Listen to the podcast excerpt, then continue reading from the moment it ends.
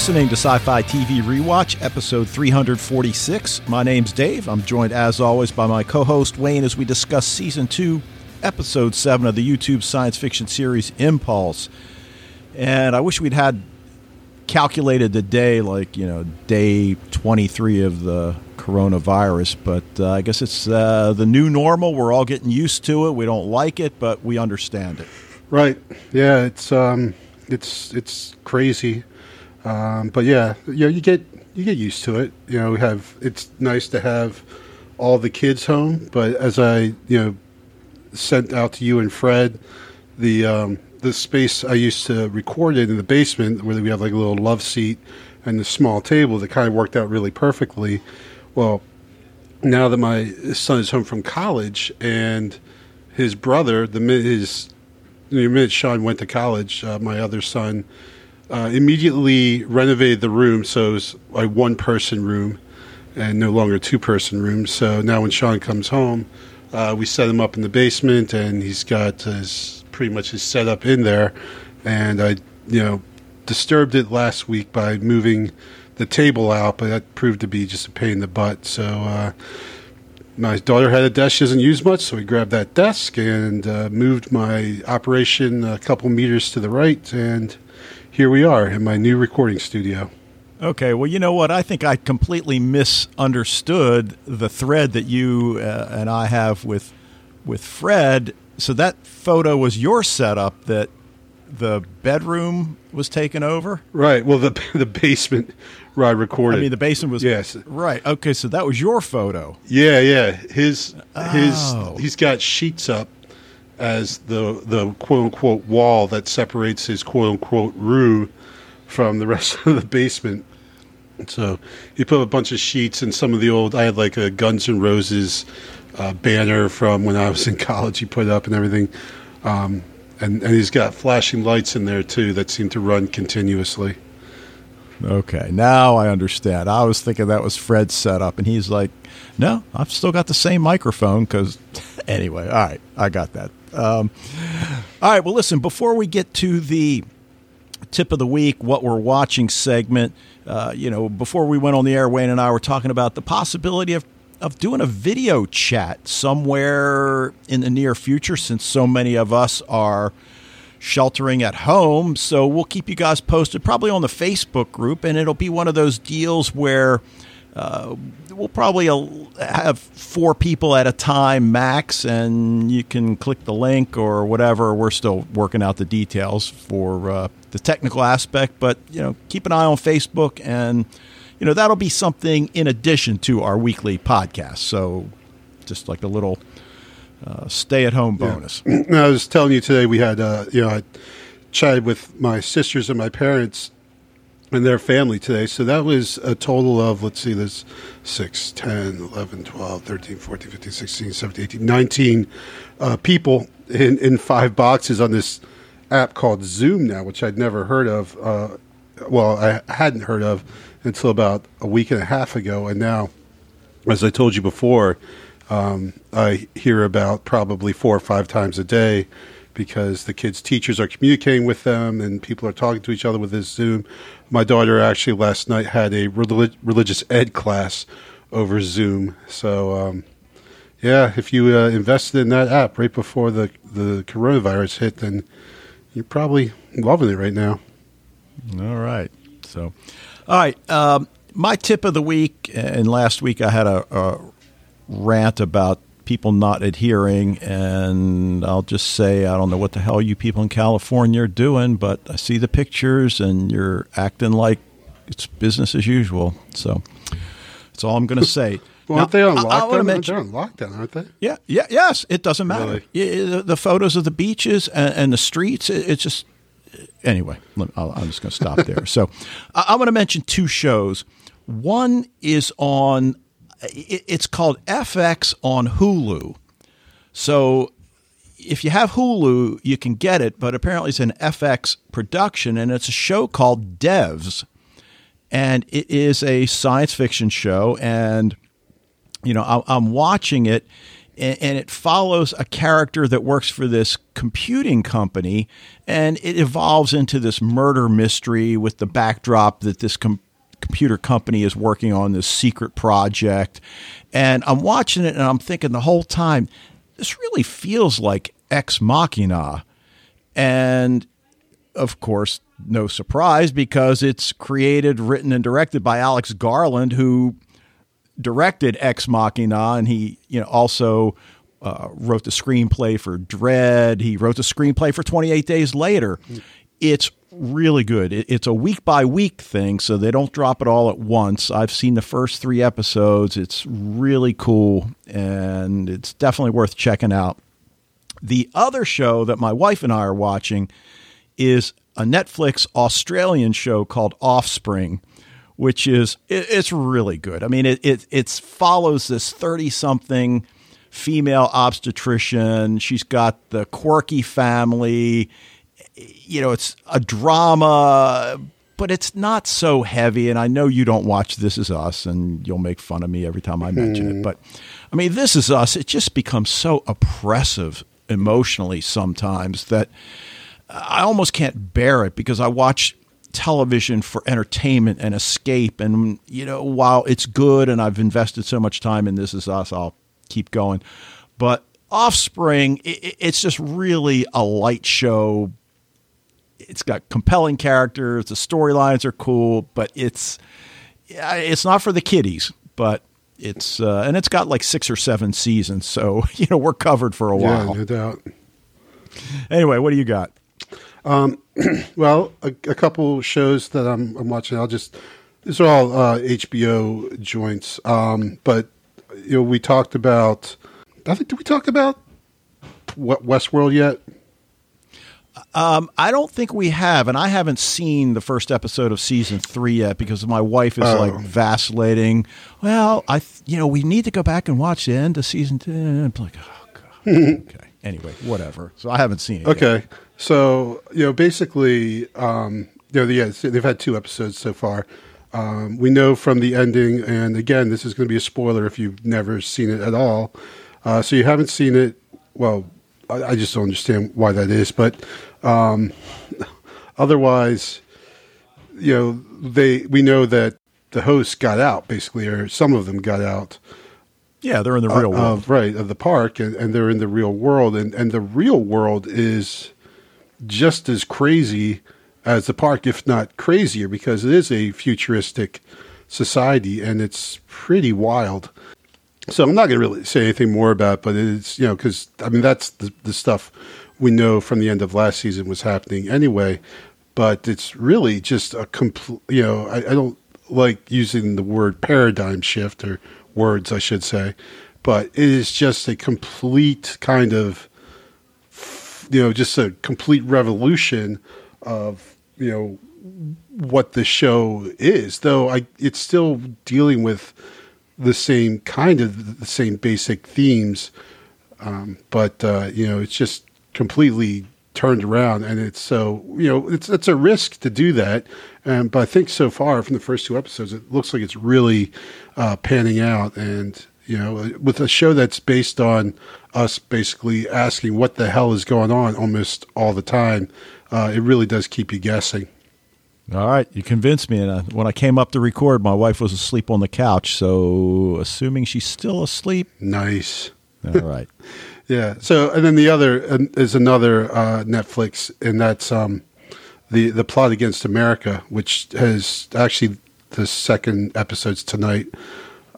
I believe, and so far that's it's also pretty good. Uh, episode one just follows uh, a Jewish family neighborhood in um, 1940, I believe, in New Jersey. And it kind of centers on Charles Lindbergh. Uh, oh, who's okay? Yeah, it's uh, based on a, a, a Philip Roth um, novel, um, and you know Charles Lindbergh is running for president, and probably a lot of people probably do know that he was an isolationist in the 1940s. That he had actually visited uh, Nazi Germany and met with Hitler, and um, you know Hitler gave him like a Maltese cross and all this stuff, and then Lindbergh came back saying, you know, trying to very much opposed to America going to war against Germany. A lot of people called him a Nazi apologist and everything. I never looked up whether he actually ran for president at any time or not. Um, I don't believe he did, because I, I, know this is an alternate reality type uh, series. So, you know, the first episode was really just kind of uh, showing us this family and, and you know, it's all exposition because it's the very first episode of. I, I, think it's maybe just supposed to be a mini series. I don't know if it's supposed to be anything beyond the. I think six episodes it's scheduled to be. But uh, so far, the characters are very engaging. We see the the basics of of plot, and we certainly see the.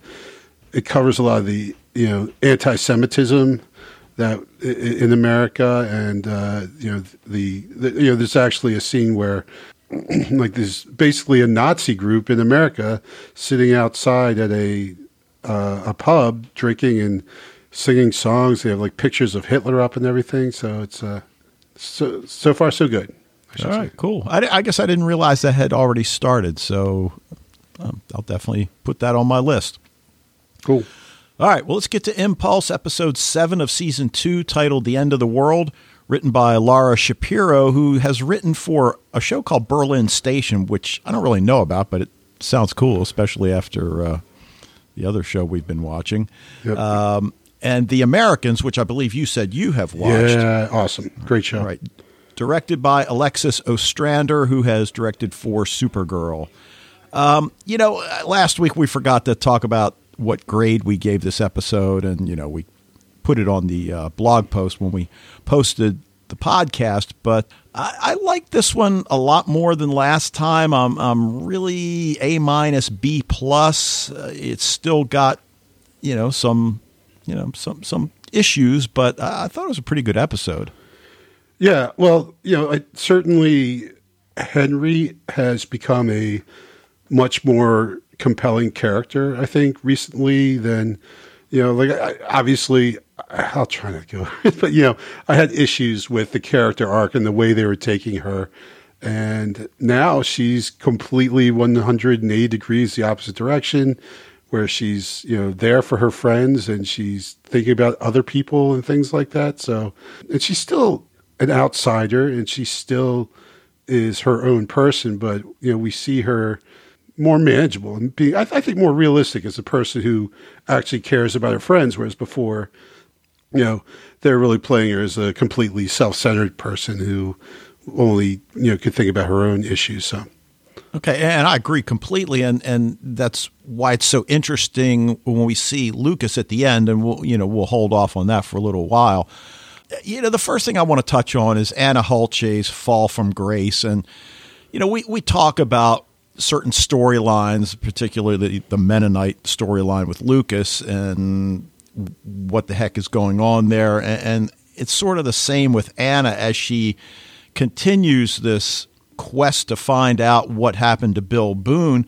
And, you know, you know, she lets Fisher hear the tape and then he immediately erases it, which on the one hand I like, on the other hand I was a little surprised. But he says it's not evidence, it's illegal, and suggests she talk to something. And that's the whole thing that comes out of this episode that when she is in the hospital where she's again posing as a police officer trying oh, to find out geez. if there have been any That's so bad John Doe's and she thinks she sees that kid from the city, pulls back the sheet and sees Henry lying there. It's all over. Yeah. So at this point, do we even really care that much about Anna Hulce's storyline? Or has it just gone off the rails?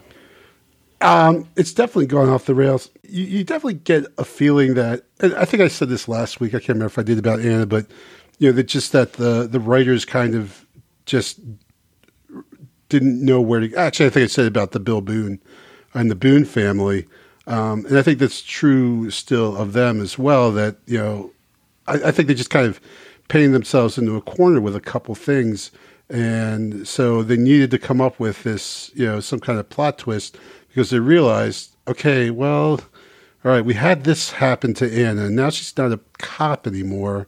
So what do we do with her now? You know, because if she was still in play as like, especially if she were the police chief, and a real police officer and everything, that you know she would still have a really valid impact on this story, but she's not, and she's been completely marginalized. And what she's able to do is is like there's there's nothing because even as she is following this thread that's leading her nowhere, ultimately, even if she finds the truth, it's not going to, you know, she's not to, no one will believe her, you know? Right. And, and I will say there is one more plot twist with her character and, and just leave it at that. But Okay. yeah, th- this is a storyline that, eh, like we said last time, perhaps they figured they'd address it more in season three, but you know, whatever. Uh, now, the other thing is we had some transformations uh, of characters, and, and Jenna comes out to Henry, and that whole sequence between her and Henry, and, and you know, you alluded to it a few minutes ago that that Henry's starting to care about other people. But even before that, we get that really touching scene when Cleo helps Jenna with the dress. But more importantly, it, was that first step as Jenna starts opening up about her insecurities, her confusion. And while we know she's not going to tell Cleo that she thinks she likes girls, it, it, it kind of got the ball rolling and was maybe the impetus that allowed her to open up to Henry later on. Oh yeah, definitely.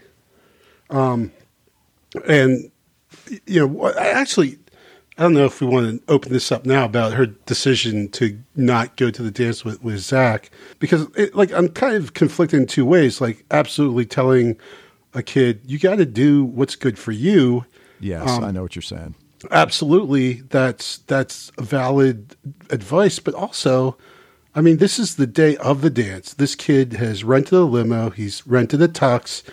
Um, you know, like he's obviously cares about Jenna a lot, and to just on the day of the dance to call him up and say no, sorry. I mean, that's that's harsh. You know, I, I might be like, yeah, you got to do what you want to do, but you know, you also have responsibilities to other people too, and you make commitments to other people that maybe you should do those first, and and then do you. You know. Right. And, you know, you've said many times that the writers need to actually talk to actual teenagers, but I think in this case, it's really Cleo's fault for telling her that, which, as you said, in and of itself, doing what's right for you is great advice. That said, she made that commitment. So, um, and I think, as you and I know, commitment is one of those things that, as teachers and coaches, that's one of the the primary things I, I think we're trying to get across to our students. Right. Is that you know the the level of commitment that it takes to be successful, and you know that there are other people besides just you. Yeah, you know, I, I think because every, you know, I think she wouldn't have been the only kid ever to have gone to a dance that they didn't necessarily want to go to, but they went to because they know how much it means to the other person. you know? Absolutely right. and and that's not necessarily a bad thing, and it, you know, it doesn't mean she's betraying herself or anything like that. It just it means that she had, like you said, had agreed to do this thing. It was, by all intents and purposes, especially from Zach's point of view, was looking forward to it, and then you know backed out at the last minute. Right. And I, I guess what I find interesting is what causes Henry's transformation because she comes home, she sees Jenna on the couch, and, immediately, like, well, why are you here? I thought you're supposed to go to the dance.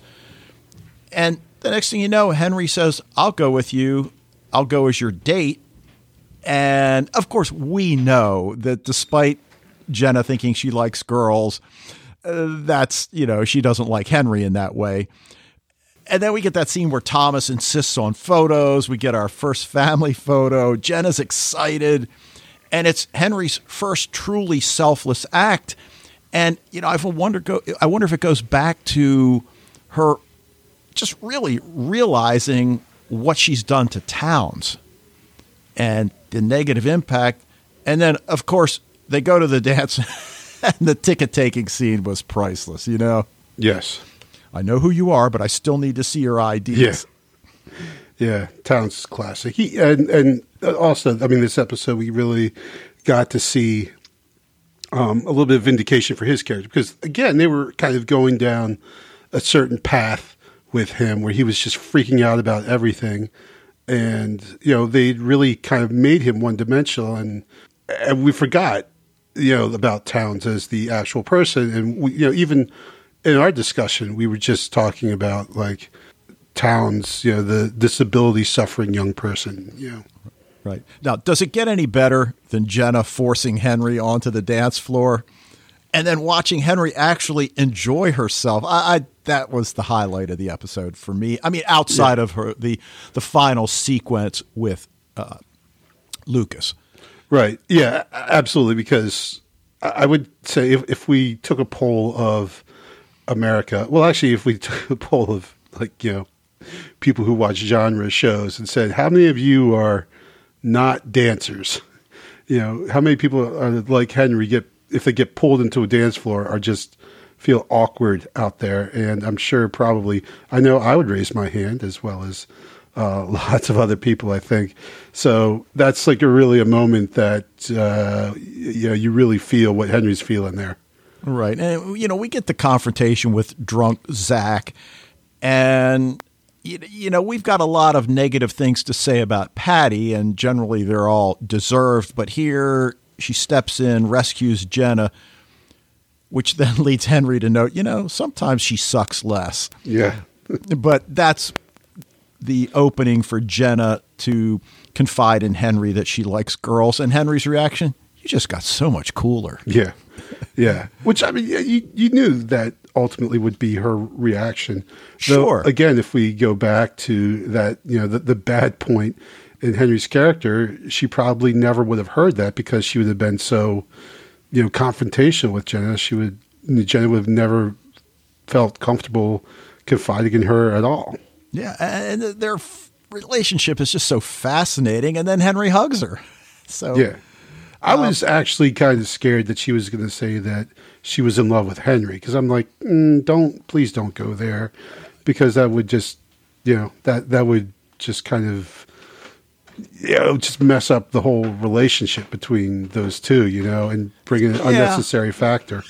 Right, and and I guess I never really was afraid that that was going to happen. Maybe based on the the scene at the uh, college and and the right. type of girl that I think she might be sure attracted to. But, well, but you, yeah, actually, like you, you, know, you know what? I, exactly. I'm sorry to interrupt, but it's the the I know that why I thought was because by this point, it's so obvious to us that she feels you know that she likes girls. Like we're like, okay, we, it's not a shocker to us, but we forget that Henry has no clue about this at all. So it is a shocker to her. So I guess that's why I thought, you know, with the you know the kind of this intensity of Jenna kind of marshaling her courage, you know, because our you know we already know she's that she she feels like that that um, we don't think it's a big deal. We forget that well she hasn't told anyone yet, so this is a huge deal for her. So anyway. Yeah, and it's not as if we haven't seen writers take the easy way out before. So right, you know.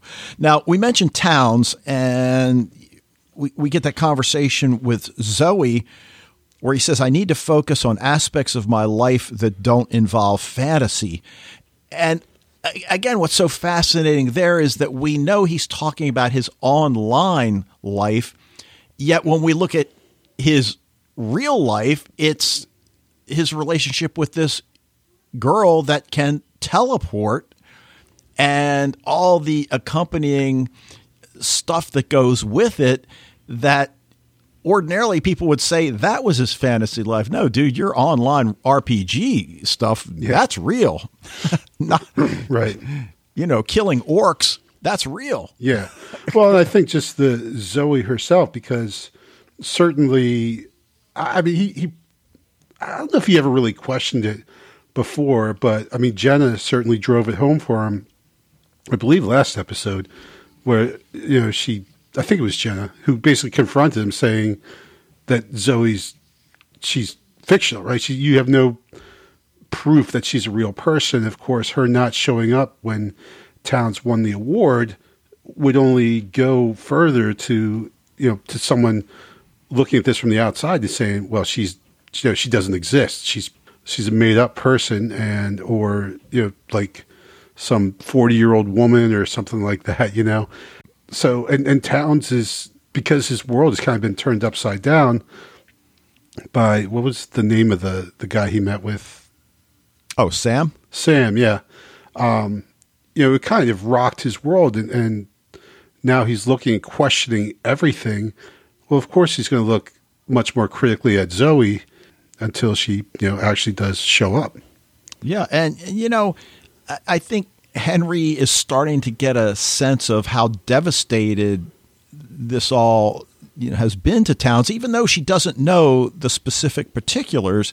She goes out to apologize to him, and it's almost like the first time she seems genuinely upset that she hurt somebody else. And whereas we've heard Townes many times refer to himself as her sidekick and any failings he might have had, and she tells him that she's been a terrible superhero and you know maybe we can just be friends not superhero and sidekick. And that that emotional scene where you just see the tears streaming down Townes' cheek. And we hope the fences have been mended but we're not sure. And again if that was what we were left with in the town story arc for this episode, that would have been enough. But no, we finally get to meet Zoe. How awesome mm-hmm. was she? Yeah, that was great. And, and, yeah, and really, she was great as a character. Um, and we get why she was reluctant to meet Townes. Um, you know, both of these people, you know, probably in their head had this idealized version of the other. And so were reluctant to meet because of their own insecurities you know, once Zoe got past that, she got to see how you know great a guy Townes is. Yeah. Now, even before that, I'm sure you picked up on it because I certainly did when uh, the teacher that's I guess responsible for the dance comes and, and relieves Townes, and, and you notice what she does, right? Signs off his service oh, hours. Oh, right well, yeah, yeah, I mean, he had to do it. He said because he's been tardy too much. Too. Oh, is that what it was? I, yeah. I forgot about that. That's right. I was thinking it was like NHS or something like that. yeah. that. No, but that is definitely something I'm uh, used to doing. But uh, but yeah, he he had said before that he had to do it because of, of being tardy too much. Okay. Now, obviously, the first thing we notice after recognizing that, well, a she's a teenage girl after all. B she's cute C, oh, she's got a bionic arm. Mm-hmm. And though Townes doesn't say the words, we know this is what he's thinking. You just got so much cooler. Yeah, exactly. you know, and if he's seen, you know, altered carbon, then you know it'd be even even better. Exactly. Now, appropriately enough, they talk in the computer lab, which I'm thinking, uh, uh, just because she's cute and a teenage girl with a bionic arm does that mean we no longer suspect her of somehow being involved with you know this dark shadow organization that's out there? I mean, uh, before I'll admit I was completely dubious, and even that question, even though she showed up, I still had that question in, in my mind and, and, thought exactly what you're thinking. But uh, looking at it, I don't think so. I think they kind of tied off the Zoe doubting whether she's an actual person or whether she's involved with it. Now, that being said, it, it could still happen, but I tend to think that that that no, that you know, Zoe's a real girl. They showed us that, and so they're going to you know maybe move on from that. Okay, and then after we had seen Jenna and Henry on the dance floor, we get that nice little scene where the two of them dance in their swivel chairs which right. I thought was pretty funny. But I, I, guess more to the point, how will this change the group dynamic? Even though he's resigned as Henry's sidekick, I, I think we know, yeah, he's going to be back. Sure. So is he going to try to bring Zoe into the group, and how's Henry going to react to that? How's Jenna going to react to that? For you know, yeah, because because Jenna, be... she's the calmer head very often. Right. Sure. Yeah, Zoe could be the the Yoko Ono for this little group here. You know. Yeah, yeah. now, Nikolai, his arc in this episode is just really monumental on a couple levels. I mean, yeah. in my notes, I, I question whether his final acts here are that of a savior or that of someone evil because he really, you know, plays a role in both Henry's life and Elaine's life. The opening scene of the episode, we get that great flashback when his sister's playing piano in a concert hall, and, and, and of course she's the adult actress that we, you know, have seen before. She's auditioning for judges. I don't know, some sort of piano competition, perhaps admittance to a music school. Yeah, I, I got a feeling that this was like, yeah, admittance to a school that would be a, you know, major shift in her life, right? Because she has right. to make that choice of what I want to do with my life, basically, in this you know brief moment.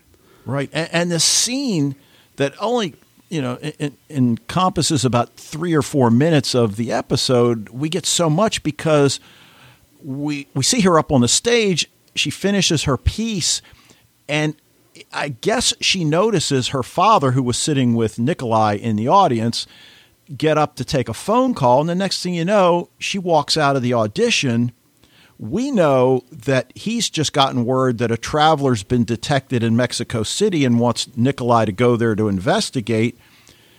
And basically, she's pleading with her father to bring me into the family business. Well, yeah, at first uh, she wants him to come in and watch her perform. Um, and, you know, he refuses to do that. So then, yeah, she completely changes tack and, you know, I mean, I guess that's the, the question is, I, well, I mean, I, I get that she basically is super desperate to have her father's approval. Right. And, you know, obviously it also bothers her that Nikolai seems to get that approval so easily, um, where she never gets it. And so I, you know, she finally kind of, I guess, assesses the whole situation. It's just like, well, you know, I'd rather go and you know be in the family business than than follow this other path, which is you know probably been really her dream and something she's worked on. Yeah, and you wonder whether we're going to see more of her relationship with Nikolai throughout the rest of season two. Is it something they plan to explore in season three? Because as you said, she's just desperate for her father's attention and recognition. And we know that her mother died giving birth to her, so that her father apparently blames her for that. He sees Nikolai as somebody that did his best to save his son, and when he couldn't, it, he just kind of stepped into his place, and, and dad has accepted him as a son. So, yeah, it's got to really be difficult for Elaine. So, to see her more or less in charge of Nikolai is interesting. And we learn that the plan is to have Henry give a demonstration the next day, and that I guess her dad, who we, we see later, is you know in a hospital bed set up in his mansion, and he's going to watch on video. And you almost wonder because we know what happens next. He momentarily cautions her about moving too fast, but then you know what about this final act to save his sister? I mean, is that a fair way to look at you know him going in and killing their father? Yeah, I, I, I just questions about that because I mean we get why he's doing this. I mean, this is a guy who's his whole life has ignored his daughter and and because of this actually had made that daughter desire like acceptance from him even more which led her down this path to where she's become you know, Nikolai has this idea if he if he kills old Kido now, that somehow that will free up Elaine to once again follow her dreams. I guess when, I mean, obviously that boat sailed long ago. You know, I, I just I don't know why you know Nikolai thinks that you know that by killing him now is any way going to change Elaine in her, in her path, which right. it doesn't seem like it really did because she does not react well. No, because I, I wonder does he think by killing the father that she'll be freed from needing his recognition and say, okay, you know what? I don't need to do this teleportation gig anymore. I can go back to playing the piano, thus saving Henry as well. Right. I mean, he, he, Nikolai can't possibly think she's going to give up that easily, that she's come this far. Yeah, exactly. That's what I'm saying. Yeah. Right. And then he tells Elaine, not only is Henry not coming, demonstration's not going to place. It's over. We're done. So where you know this is certainly left in a in a pretty tenuous spot because we know she holds the key to his survival because she's the one doling out factor but he also kind of lets her know you know if this is the end of my life so be it Right. i'm not going to come begging to you anymore Yeah, true. Or you know, he can maybe take a plane back to Romania instead of jumping there, and then you know maybe live out his life without Factor. But uh, but yeah, you know, absolutely, he's accepting that you know he's making the sacrifice, and he's sacrificing himself basically, and he's cool with that. Yeah. Yep. Now, Henry's new world, and, and in large part, it's this new attitude that you know we've been talking a little bit about. But she's spray painting in her room, and you know I looked at that scene a couple of times and stopped the image on my TV. Was she spray painting the field that she has teleported to or found herself in her dreams? I wasn't quite clear on mm, that. I, I thought she was just going over because she had spray painted the walls before and had you know a bunch of different tags up on the walls. It looked like she just had like a regular gray Okay. spray paint that she was just covering up, you know, what she had done before. Which again, I mean, I felt that way. She would know one room for the other. You know, she's going to know which is actually her room and, and which is the fake one. Maybe. Okay. Okay. And that, that makes more sense. Uh, oh, exactly. Well, that makes way more sense than what I was thinking. Uh, and then Jenna comes home, and, and I guess Henry overheard her with, with Zach.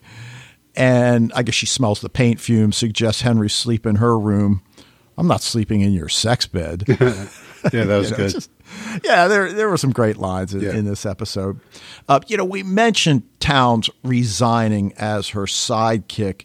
I, I love how they present it because we wake up to the family breakfast. Thomas is making heart cakes in honor of the big dance, and I God believe he love calls. Them love cakes. love cakes. And uh, not surprisingly, Henry claims to have no interest in attending, although we, you know, know, know that changes. But again, another emotional scene as he resigns and he tells her, I'm sorry I couldn't do more. I don't know exactly why he says that because we know he's smart.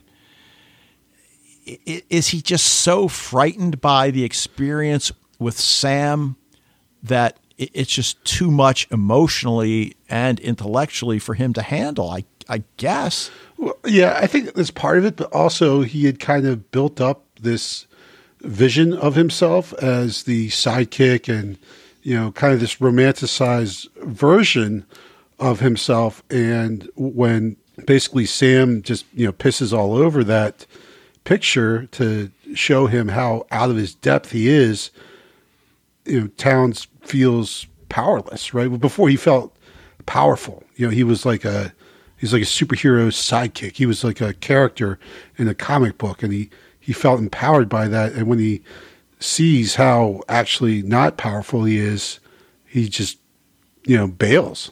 Yeah. Well, uh, that's true. And then I love the reference where he tells her you need to figure out whether Nikolai is a Lando or a Yoda, a real mentor or a fake ally, which, of course, is an allusion to Campbell's hero's journey monomyth and the uh, ally and the mentor. As, as well as the Empire Strikes Back.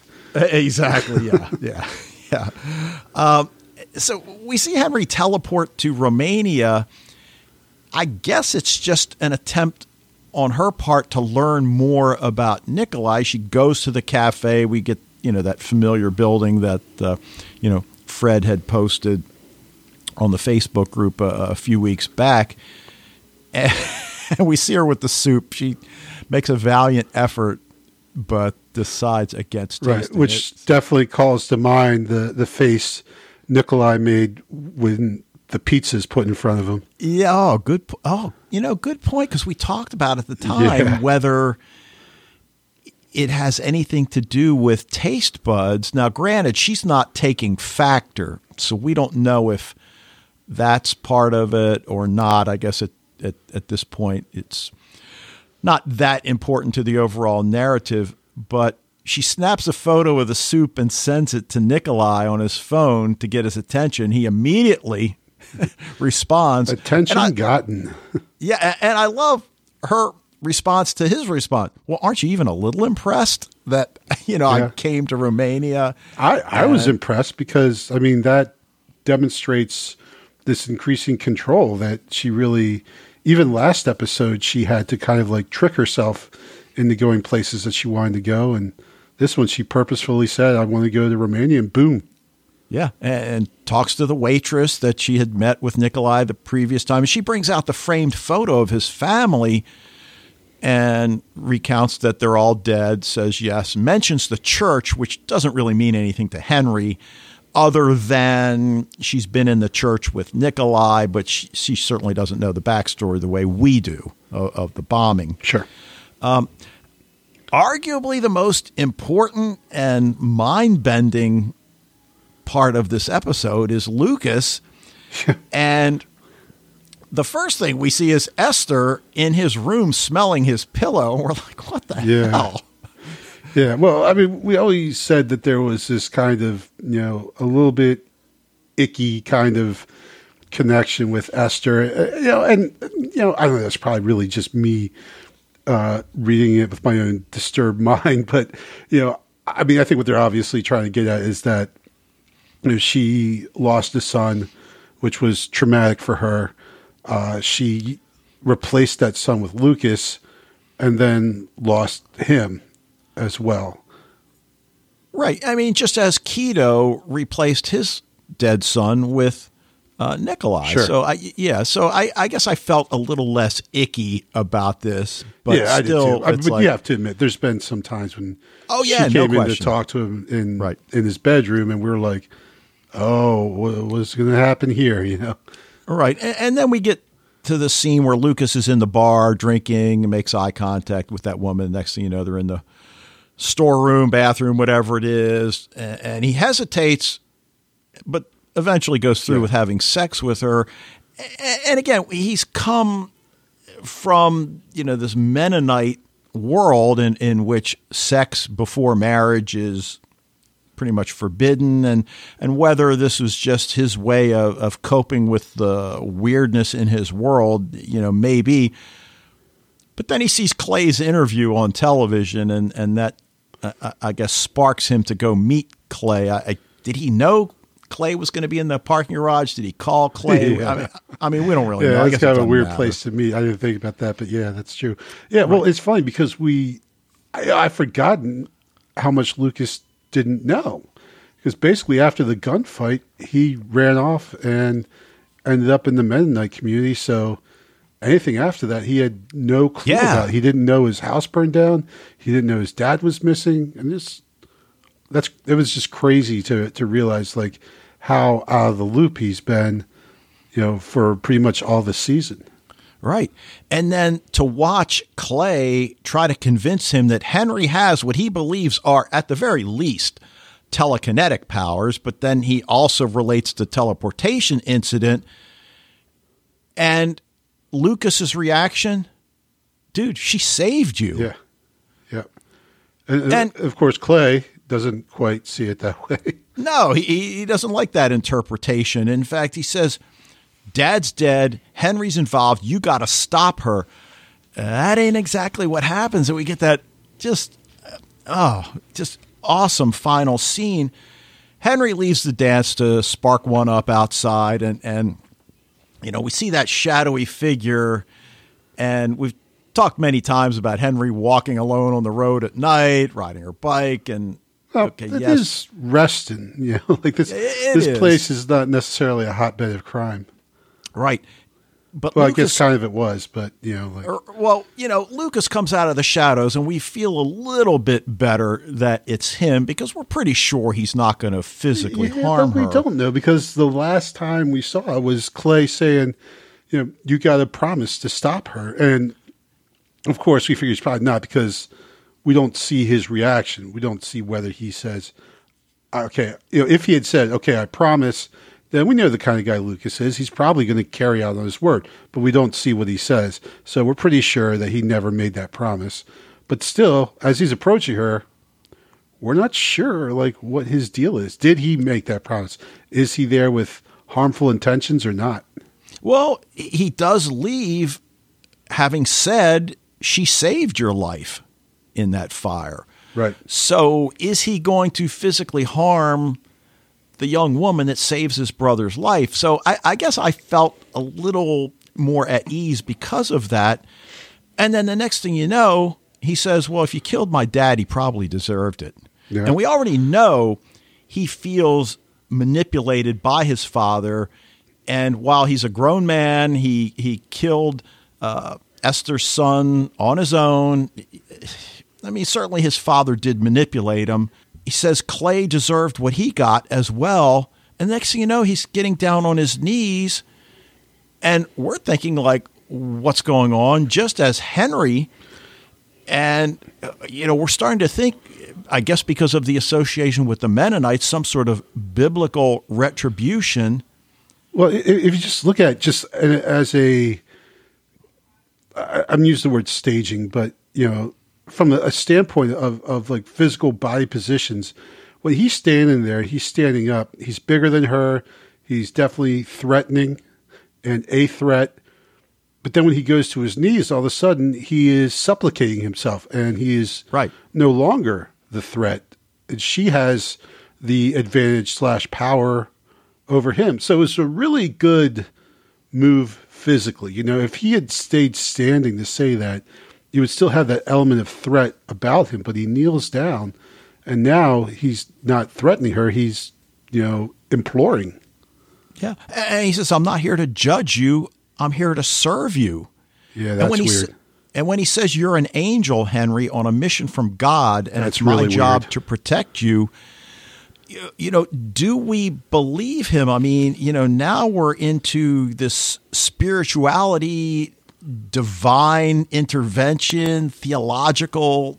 Uh, does he really believe that that's what this is all about? Yeah, I, and I think so. It's too crazy I do too. not to be credible, you know? Right. And when you think about some of the stories and that are in the Bible, and uh, you know, again, biblical scholars have, I, th- I think, in, a lot of respects, said that they're not meant to be taken literally, all of them. And, and, you know, so what does he think this is? Because he knows what she did in the trunk of his car. He's now understanding that she did hurt Clay and the you know and, and is responsible for the damage to the truck. He she teleported right. So all of these things, and, and this is how he interprets it. I'll be there whenever you need me, and then he walks away, and we see the tears streaming down her cheeks now. So Right. what is it that's freaking her out at this point? Well, I mean, what, there's what is to not freaking her out is the question. I get. Yeah, Fred asked that question of of what, and I just think it's just so like she sees Lucas approaching, and obviously her fear factor is up. Um, there, there's so many times I just thought this whole dance thing was set up for Henry to just disappear in front of everyone and freak everyone out, and like her quote unquote secret to be out you know, obviously she sees Lucas and her first reaction is is fear or you know the f- fight and flight kind of reaction. And then when and even at the beginning of his like I said when he seems so threatening at first and then it just completely turns around and he's getting down on his knees and telling her she's an angel. I mean, she's got got to be like WTF, you know? Right. Like Fred asks, is she afraid? I don't think physically she's afraid. I think it's now another thing to consider because heretofore she's really looked at her powers from a scientific standpoint. I mean, she's had Townes researching different things and you know she knows about the study and the experiments with with uh, Dom, and now Lucas is throwing another possibility into her world, and it's just too much to handle for this 16 year old girl. That yeah. Uh, who am I? We've talked about that before. What am I? You know, yeah, right. Does she think this is a possibility. I mean, no, I don't think so. Because I mean, like I said, it is just Looney Tunes. That whole thing about an angel coming from God, and certainly Henry does not strike us. At, I, mean, I mean, we get why Lucas says it because he's just spent all this time with the Mennonites. Obviously, some of that religious stuff rubbed off on him. But for Henry, I don't think that would really strike a chord with her. I think she's just moving from one extreme emotion of being super scared and having her hackles up when he approaches to then the complete opposite of anything she expected him to say happening. Um, I think just the that that that severe swing from one emotion to the next is just has her very confused and okay. and um, just doesn't. It seems to me like like I'm thinking if I were her, I just wouldn't even know what to think at this point? Well, it's been a pretty wild ride this day. I mean, you, know, starting with the dance and uh, you know the confrontation with Townes. Actually, the two confrontations when he shows up at breakfast and resigns, and then you know when she talks to him at the dance and apologizes. Jenna opening up to her, eh, eh, you know, just so these interpersonal relationships that before this she's kind of been closed off to a certain extent and, letting people know how she really feels. And I mean, maybe you're right. Maybe she looks at Lucas and thinks, dude, you're effing nuts.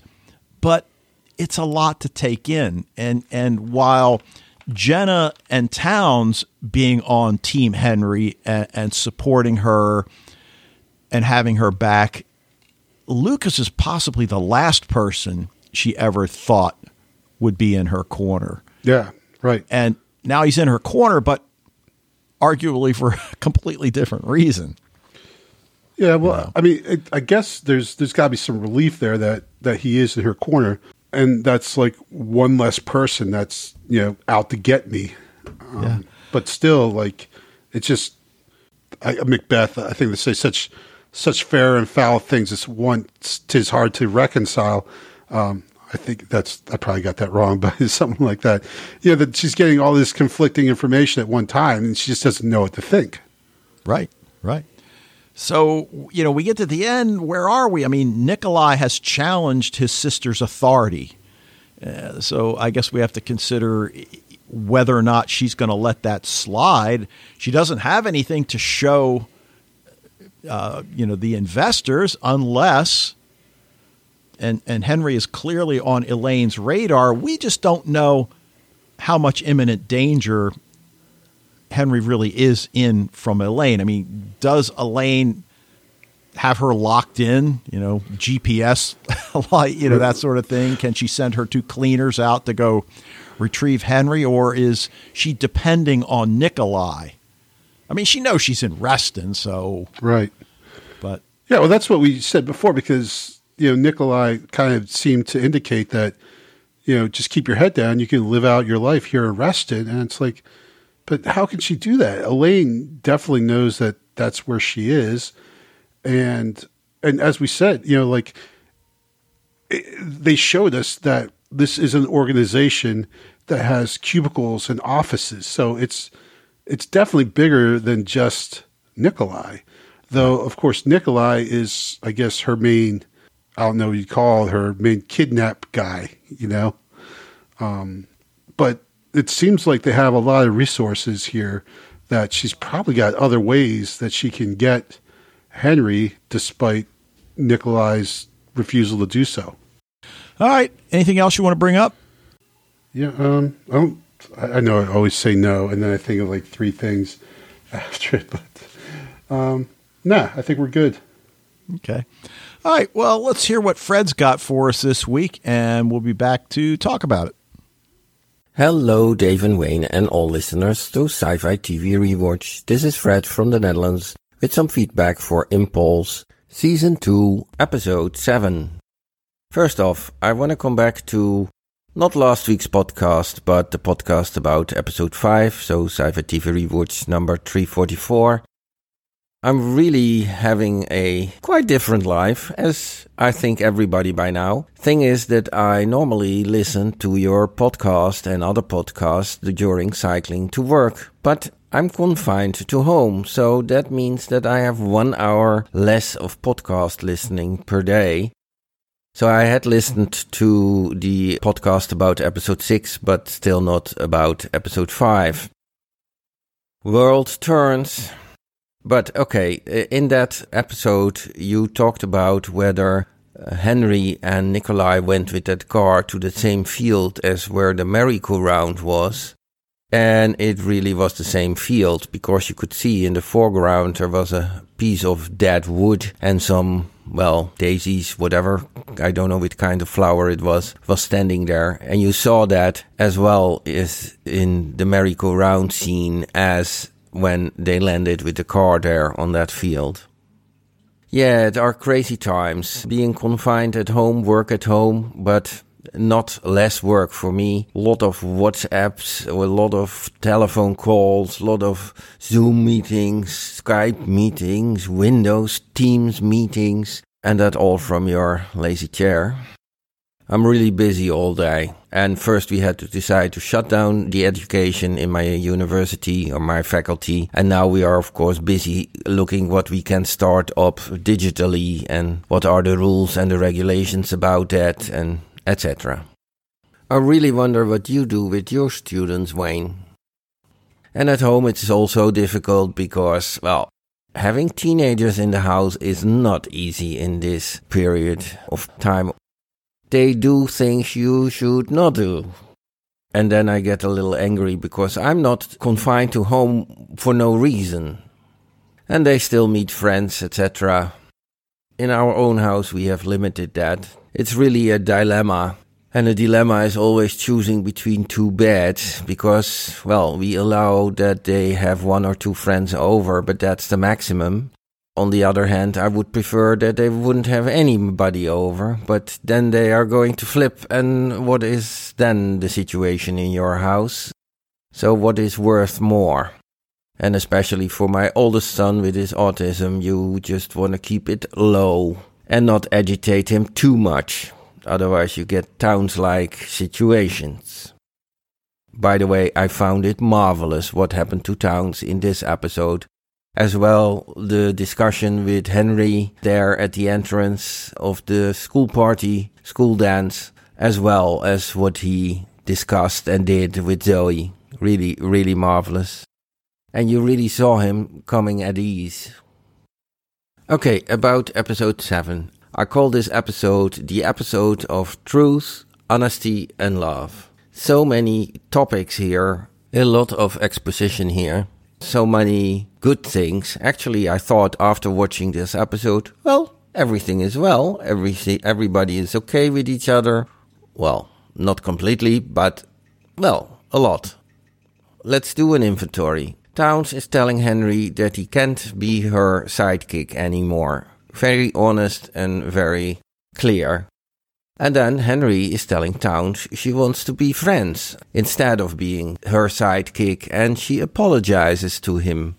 So, very truthfully, honestly, and with love and respect for her friend. Next one, Townes telling Zoe that he has to distance from fantasy, and that is why he has to have less contact with her. Very difficult for him, but very honest.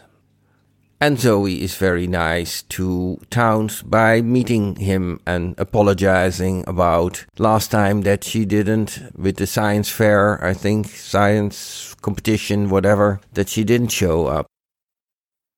just one nitpick in the computer lab where all the computers are. They are during a school party all on. All these computers are on. All these screens are on. What about energy saving policy in this school? Ahem. Another one, Chloe is really connecting to Jenna here. Jenna takes Chloe's advice and is breaking up with Zach. That's also in the sense of being honest, at least to yourself. Very good of Henry that she is going to the dance with Jenna just for her sake. Uh, Jenna says, Henry, you hate dances. And Henry says, Yeah, I hate a lot of things, but I don't hate you. So here it really comes that Henry does appreciate Jenna a lot, although she sometimes says things that are not so well thought over, probably. Then Jenna telling Patty, You don't have to come up with excuses to hang out with me. And she also says to Patty, I like that your friendship is different from that with Henry and Townes. Another one is Jenna telling Henry she thinks she's lesbian very honest, very truthfully, very open, and also to herself, because really saying something like that, apart from just thinking, makes it another step to being real.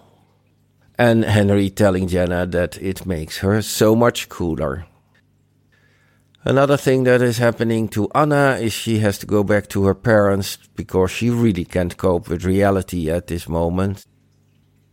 Another point of truthful, honest is Nikolai telling his father the truth, and after that, she also tells Elaine the truth. What the consequences of that will be, I don't know. And is Nikolai having enough of doing bad things and is going to be truthful to himself? And another very unexpected one was Lucas supporting Henry, actually condemning his own family.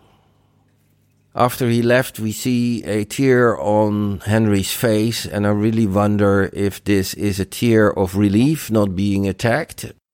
Is it relief because somebody tells her that she is worth something?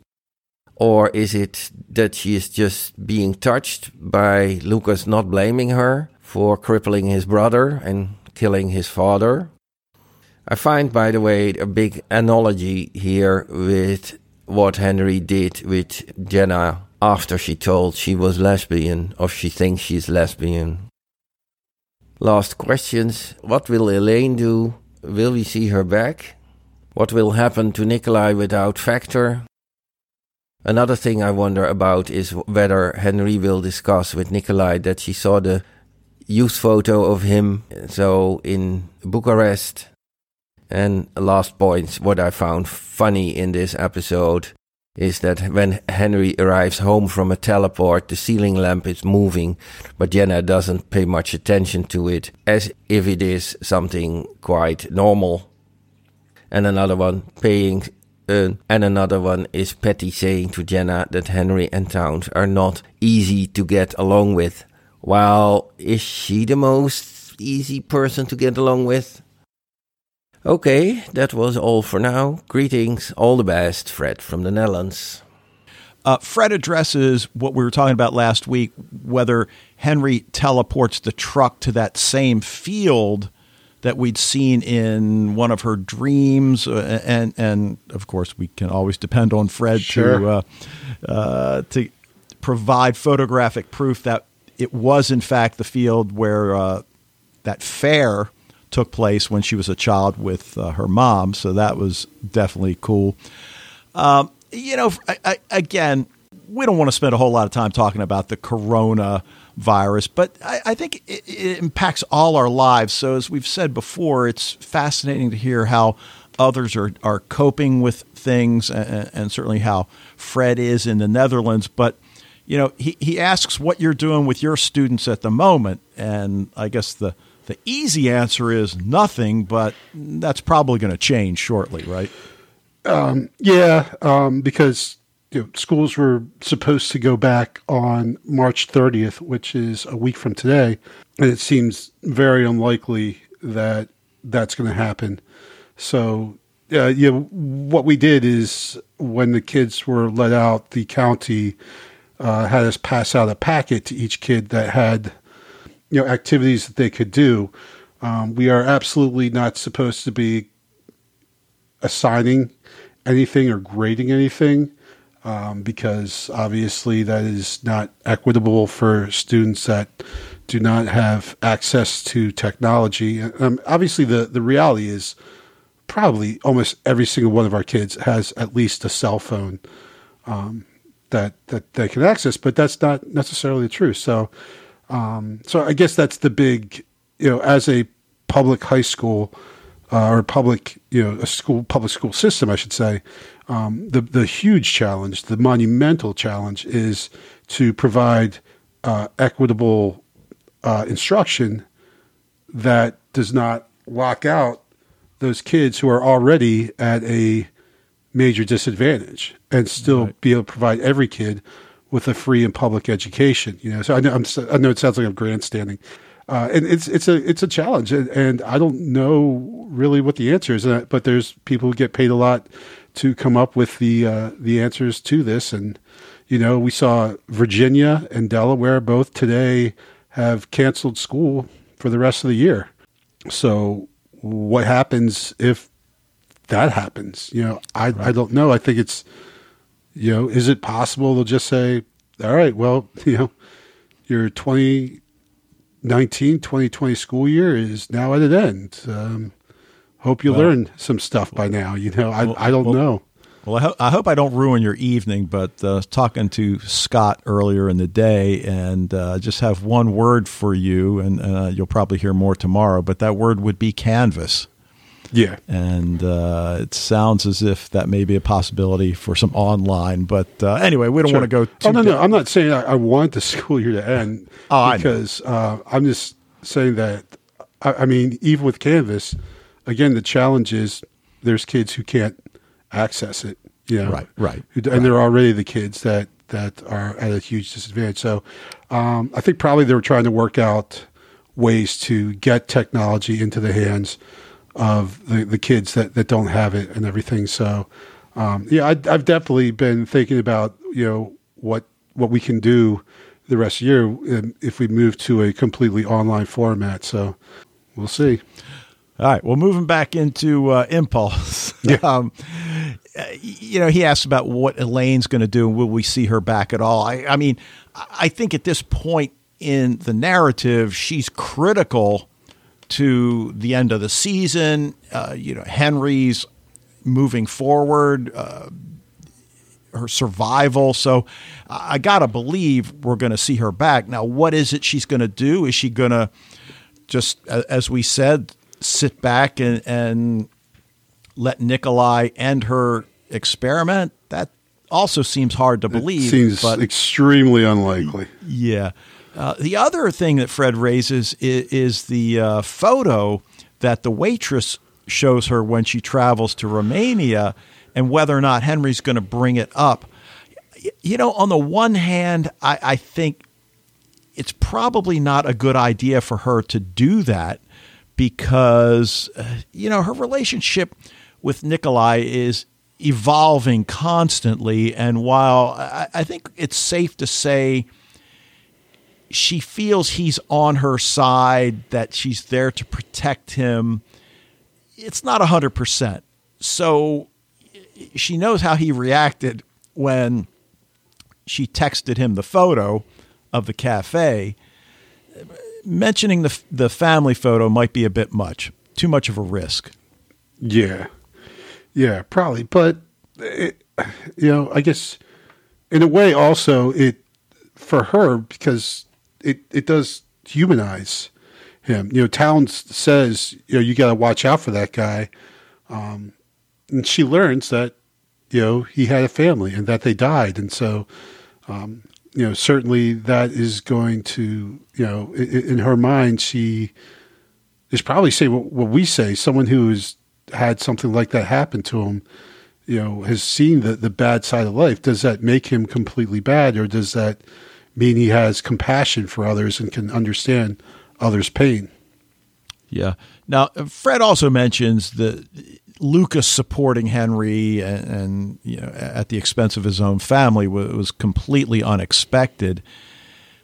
I don't know if I'd go as far as to say completely unexpected because we know he feels his father manipulated him into murdering.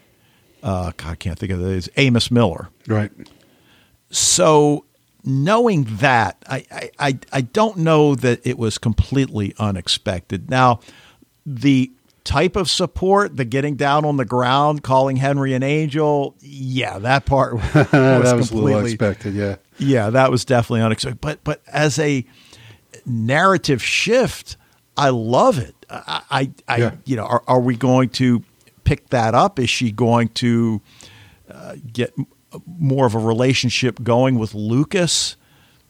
I don't know. Yeah, there's a lot going on. Yeah, yeah, which yeah. is funny because they've also got these other storylines like the Mennonites and, and Anna Hulce, which uh, they could just cut them loose and let them drift off into space, and we'd be fine. But you know, yeah, it, yeah, that's I mean, what it is. Right. I mean, I think. Like I said, I mean, probably the thread of what we're talking about here is that I guess that was a possibility. That was one possible way Lucas could be reacting is either to be 100% with her or 100% against her. And we're just not sure which way he's going to go. But for him to get, get down on his knees and tell her she's an angel sent from God, that I did not, I could not have seen that coming uh, from a mile, a million miles away. So, okay.